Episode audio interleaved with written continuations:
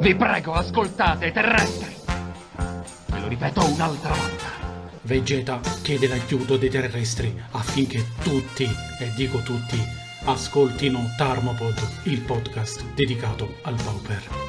Tarmago e Fita vi dà il benvenuto.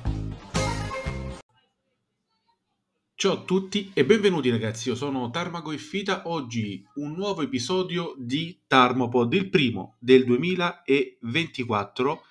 Oggi torna il format che tanto vi piace, che insomma mi avete anche chiesto eh, di fare e di insomma eh, inserire all'interno di Tarmopod, che è Deck Tech, analisi, consigli e strategie. Oggi andiamo a parlare di uno dei mazzi tier del formato in maniera assoluta, e un mazzo molto forte. Sono contento, stiamo parlando di un mazzo che appunto non è un deck che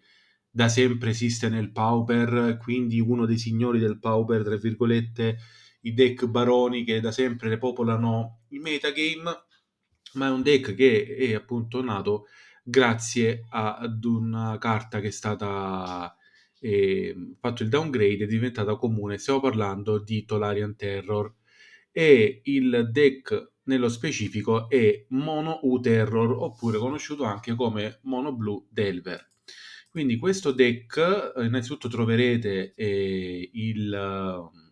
il link della lista che vi sto per parlare in descrizione, una lista molto forte a mio parere, eh, che io personalmente sto giocando a eh, tamburo battente, e portando anche a casa diversi risultati a livello di cinque zero su M T G O. Mazzo divertente e quadrato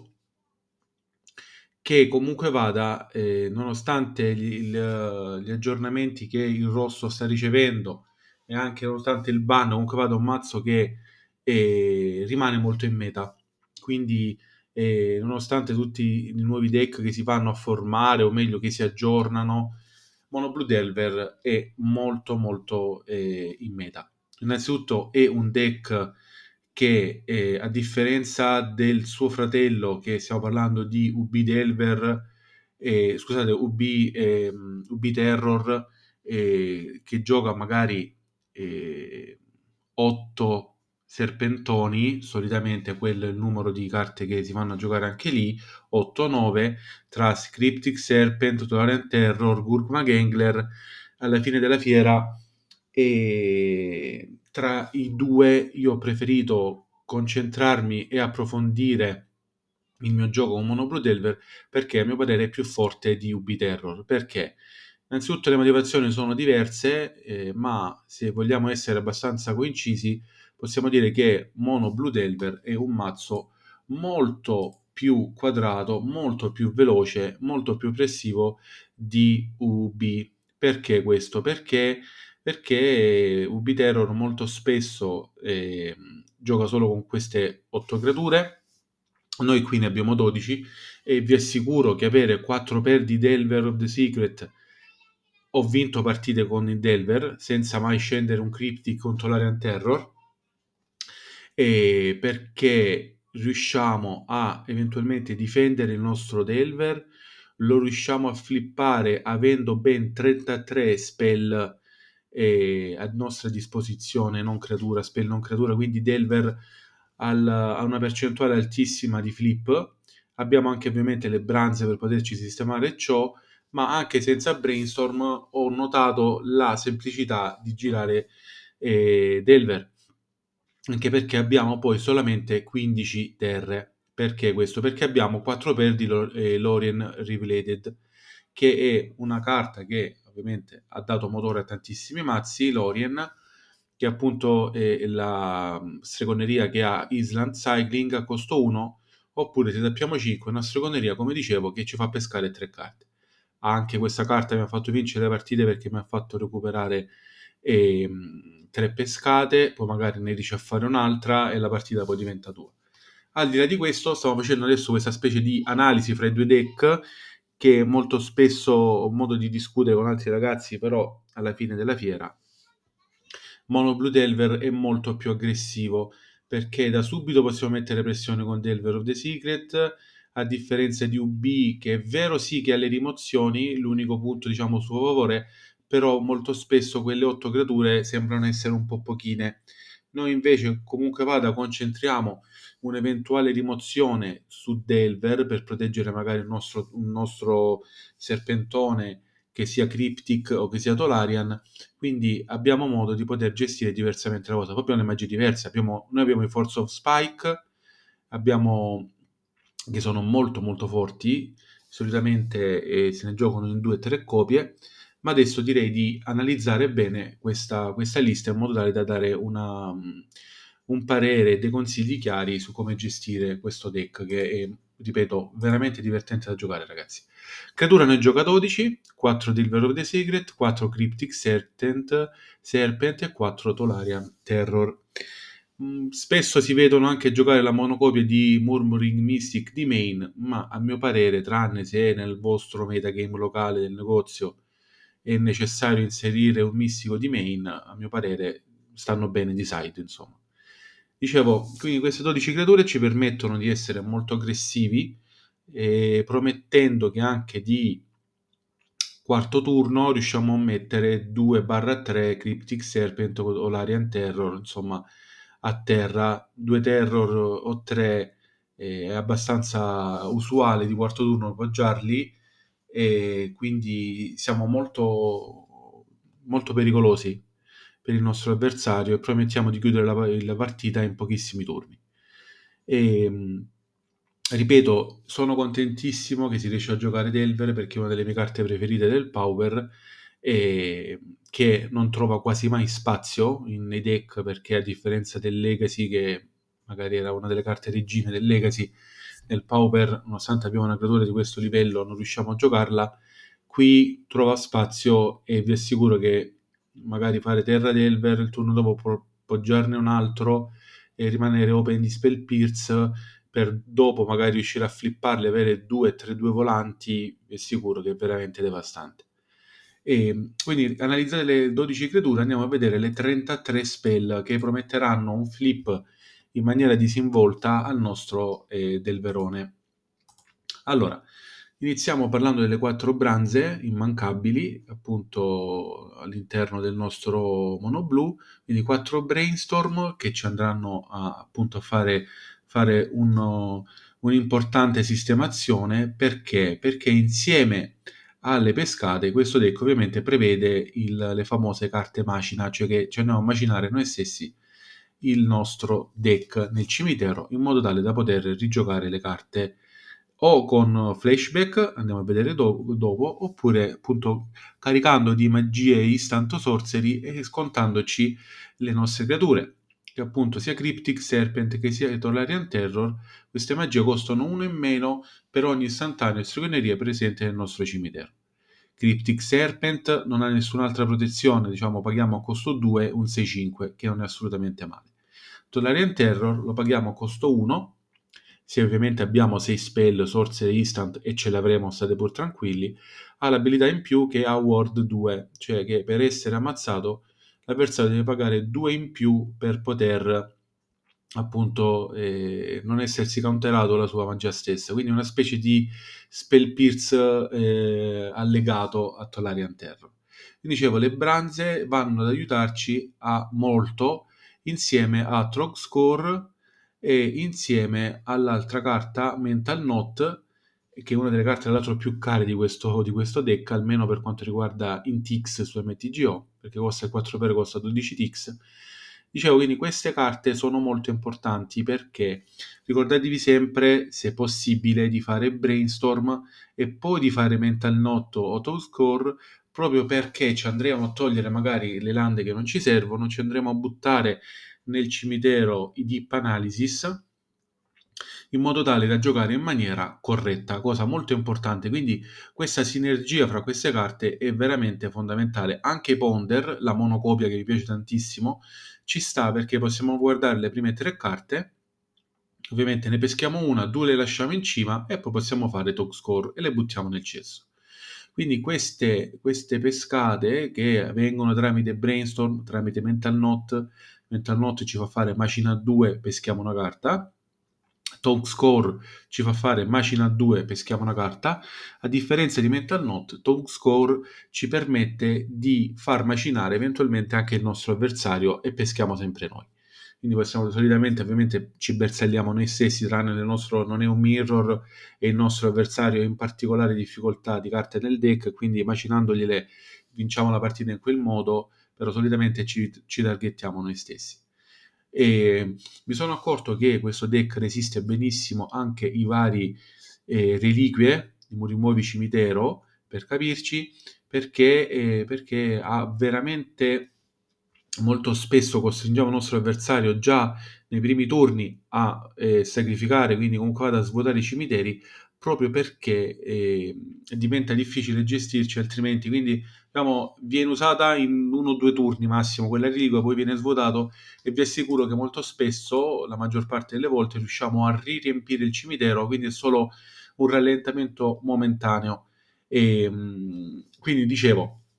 quindi abbiamo visto quattro Brainstorm, il Ponder, abbiamo scoperto che servono i Thought Scour e Mental Note, abbiamo anche i Deep Analysis, un altro motore di pescata molto forte che dalla mano ci costa quattro, tre un blu, peschiamo due carte, altrimenti ecco qui la sinergia con i vari eh, macinini, che appunto è il flashback a costo uno e un blu, quindi a costo due, pagando tre punti vita andiamo a pescare due carte. Quindi possiamo giocarla sia dalla mano e poi rigiocarla dal cimitero, però sicuramente nei primi turni averla nel cimitero, pagare due, pescare due, e pagare tre punti vita che sono irrisori nei primi turni è veramente importante per accelerare il processo di eh, discesa dei nostri bestioni serpentoni. E come vi avevo anticipato, un altro motore di pescata molto forte o di sistemazione, di ricerca di, di lande, è Lorien Revealed, e, carta che eh, appunto grazie all'ingresso del, del, eh, del set del Signore Anelli, questa Lorien eh, ci permette di pescare tre carte, come vi dicevo, oppure di usarla molto spesso come Island Cycling, E, e quindi ci permette di giocare invece di magari diciannove lande, diciotto diciannove lande, permette di giocarne solamente quindici, come vi dicevo all'inizio di questo podcast, proprio perché abbiamo Lorien. Questo fatto è molto importante collegandolo a Delver of the Secret, perché perché Delver avrà quattro possibilità in più, quindi quattro carte in più invece di trovarsi una possibile landa, perché magari noi abbiamo la nostra terra, Delver parte la sua abilità che ovviamente va in stack, andiamo a guardare la carta e Lorien lo flippiamo, tappo landa, e tappo landa, faccio Island Cycling e mi vado a cercare un'altra isola. C'è veramente, che succede tantissimo eh, questa situazione, diventa molto più forte il nostro Delverone, che anche a turno due, facendo Terra Delver il turno dopo, si flipperà quasi sicuramente. Poi ovviamente se abbiamo un Branza e un... è un piatto servito, eh, insomma, eh, come si vuol dire, un piatto servito veramente succulento per quanto ci riguarda con Brainstorm, ma molto spesso riusciamo a girarlo anche senza manipolare il top deck. Quindi, visti i motori di pescata di questo deck, che sono appunto, andiamo a fare un recap, Lorien, Deep Analysis, Ponder in monocopia, quattro Brainstorm, quattro Mental Note, quattro Thought Scour, che è vero che ci fanno macinare due carte, ma ricordiamoci che Thought Scour e Mental Note ci fanno anche pescare.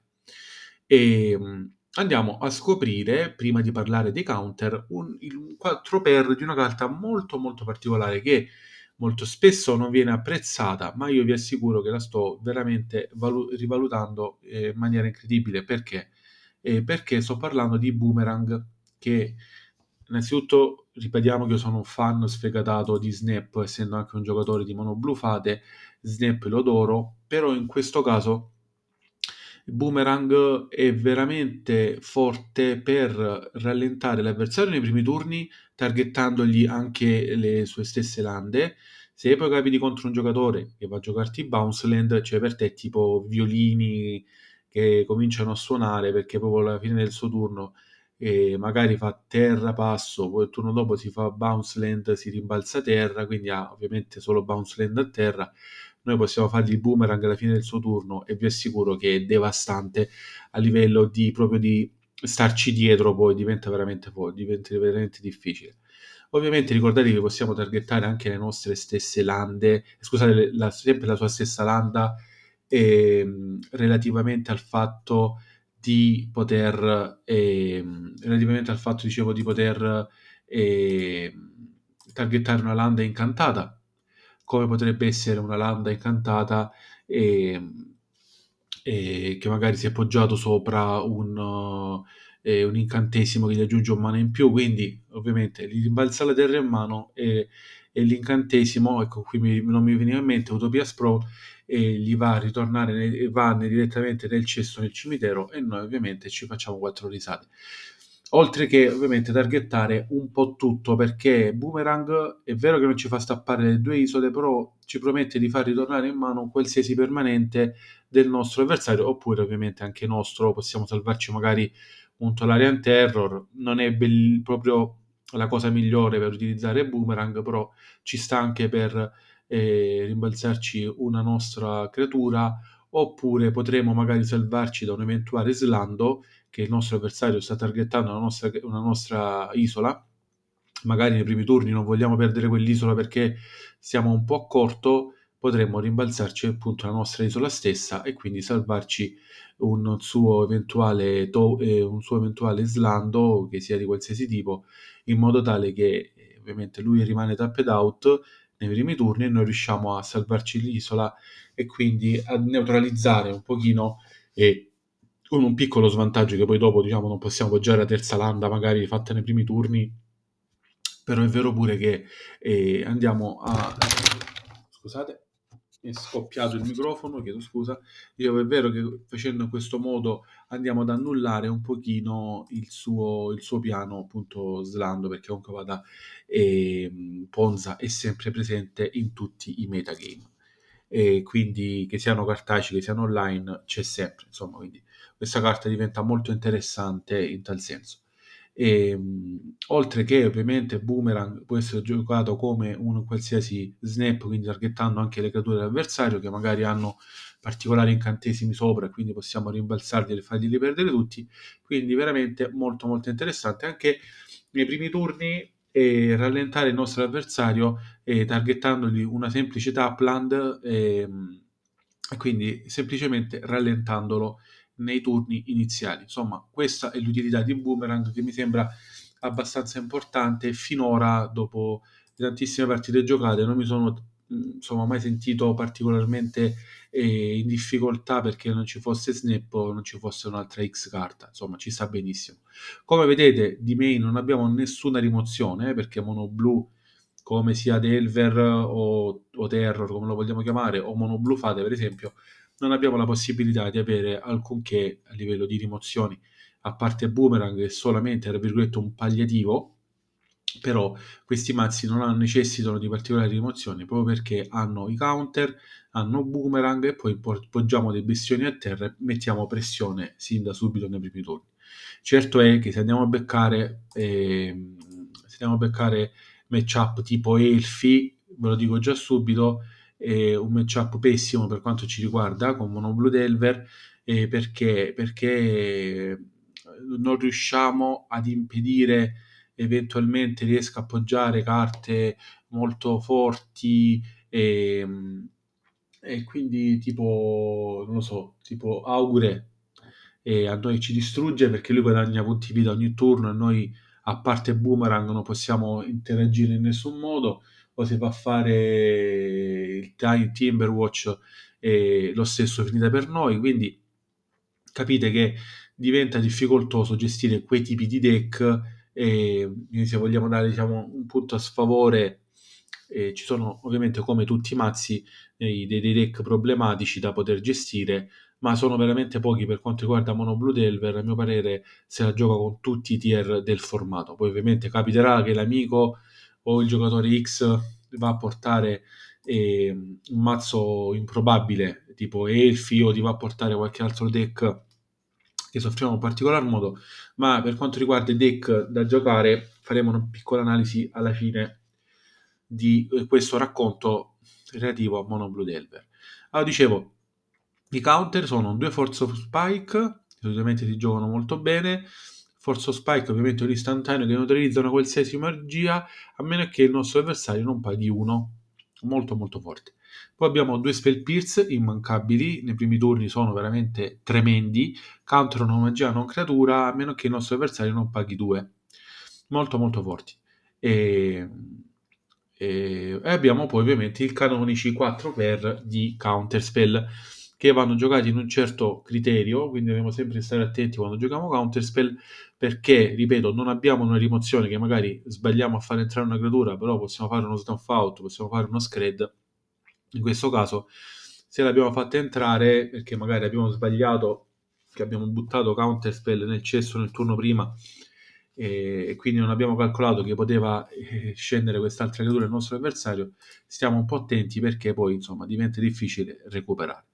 Però ripeto, queste sono il main deck, quindici lande, che sono eh, più che sufficienti per gestire questo fantastico deck di main. Di side abbiamo eh, tre Blue Elemental Blast, due Dispel, tre Hydroblast, tre Steel Sabotage, due Echo in Truth e due Murmuring Mystic. Carta altra, carta fortissima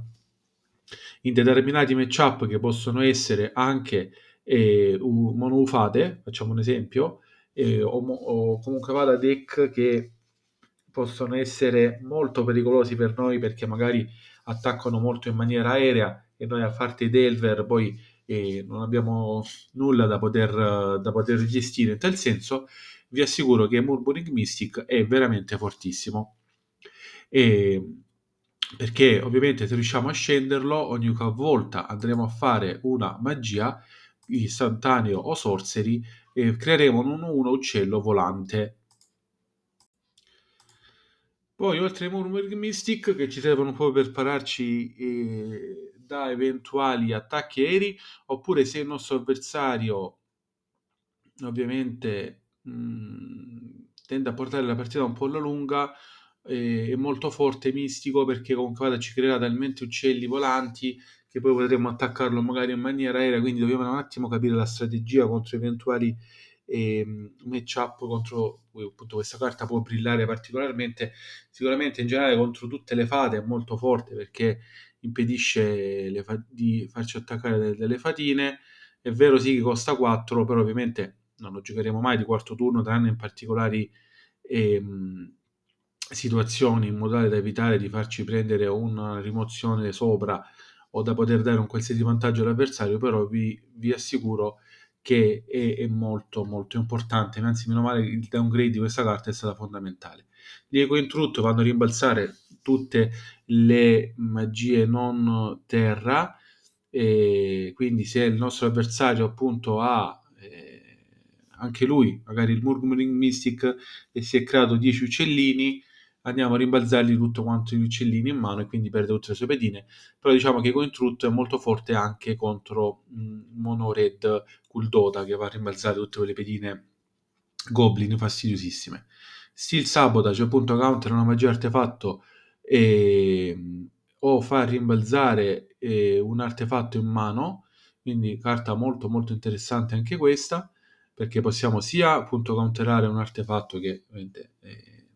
Sono, siamo pieni di artefatti in metagame, oppure molto carinamente possiamo anche rimbalzare nei primissimi turni una land artefatto magari indistruttibile, eh, la rimbalziamo e rallentiamo il nostro avversario. Insomma,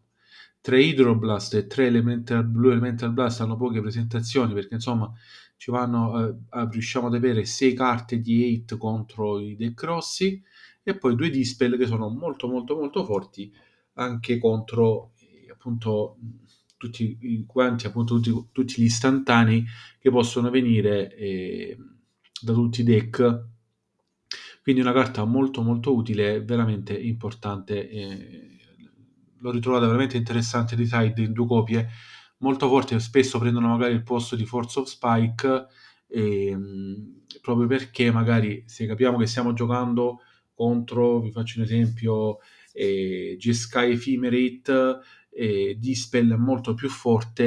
a mio parere di Force of Spike, soprattutto nei primi turni, anche perché poi col fatto che lui riesce eh, con i vari con le varie seconderie, magari anche andarci a, andarsi a cercare lande e compagnia bella, quindi le, le, le terre ce le ha e come, quindi Force of Spike magari eh, di, di main è molto forte, ma di post side possiamo farlo uscire magari anche per Dispel, questo come piccolo consiglio insomma.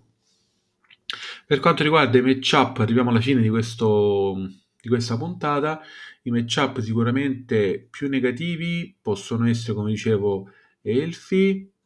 o possono essere mh, cioè diciamo che sono veramente particolari, e meglio così che non sono molto presenti, però anche contro mono blu fatine, diciamo, se siamo noi molto aggressivi non ci stanno dietro, però molto, molto spesso mono blu fate, se non riusciamo nei primi turni a appoggiare qualcosa, basta un semplice una semplice sningiata del nostro avversario a metterci in difficoltà. Questi sono i deck che io mi sento particolarmente oppresso. Guardando invece il metagame attuale, diciamo che a mio parere se la gioca con tutti, anche perché se guardate le challenge sono presentissime. Contro Azorius Affinity ce la giochiamo tranquillamente, eh, proprio perché abbiamo noi la possibilità di fare i bestioni e abbiamo questi quattro fantastici boomerang, quindi anche se dovesse appunto... Eh, E scendere il fastidiosissimo All Death Glitter, possiamo rimbalzargli la creatura e fargli perdere tutti gli incantesimi. Contro Barn, Kuldota ce la giochiamo tranquillamente, e anche contro, come dicevo, contro Dimir Control oppure Dimir Terror ce la giochiamo in maniera disinvolta, anche contro Jeskai Affinity e contro Kaugate Grixis Affinity sì, assolutamente, quindi contro Jeskai Ephemerate. E anche devo dire la verità che spesso mi è capitato di giocare contro Waltz Combo e di, e, e di vincere, nonostante comunque vada, come dicevo, non abbiamo interazioni di rimozioni contro le sue ehm, contro le sue creature, però è vero pure che se riusciamo a giocare la, la partita in maniera corretta, cioè tipo partendo con Terra Delver e cominciando ad essere aggressivi sempre in maniera volante, lui eh, possiamo eh, limitarlo o con Counterspell o con Boomerang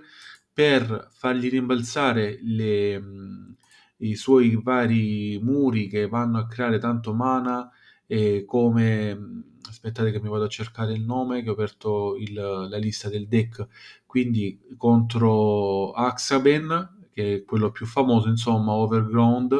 e Battlement, che sono le creature che insomma danno più mana per ogni muro in campo. Vi assicuro che sono riuscito a vincere le partite proprio facendogli perdere tempo e poi ovviamente a diventare ingestibile, magari eh, due cinque cinque che attaccano e un volante tre tre che attacca ogni turno, diventa difficile anche poi decidere di non bloccare, insomma molto molto interessante. Ce la giocavamo con tutti, anche contro Golgari Gardens, che insomma è, è, è complesso come, come, come matchup, però eh, ovviamente eh, è vero che ha tante rimozioni, eh, però è vero pure che noi all'inizio possiamo buttare un po' di, eh, di trappole con i Delver of the Secret e poi Tolarian Terror, e se riusciamo a vederli al posto di Cryptic Serpent è molto meglio, perché abbiamo World due, poi ricordiamoci che abbiamo i counter, e anche se dovesse fare magari qualche counter a costo zero, se la lista che magari gioca gli Snuff Out, eh, Force of Spike, Spell Pierce sono molto molto forti contro di lui. Diciamo che poi Gardens spesso è vero che ti fa magari tantissime rimozioni, poi cerca di pescare, se riusciamo a bloccargli la pescata e lasciarlo con poche carte in mano e poi riuscire a magari appoggiare anche un semplice cinque cinque o sei cinque, la partita ce la portiamo a casa lo stesso. Quindi insomma ehm, questi sono i matchup che potremmo affrontare più famosi del, eh, del Pauper, o meglio più, dei deck più giocati nel, nel Pauper metagame.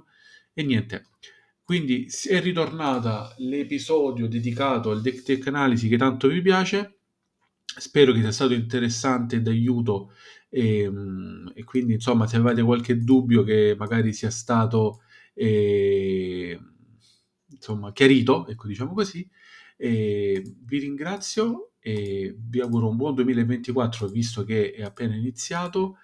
e vi auguro anche di scombare e di sculare sempre di più, e vi, vi rimando al prossimo episodio di Tarmopod. Grazie a tutti e come al solito buon Pauper.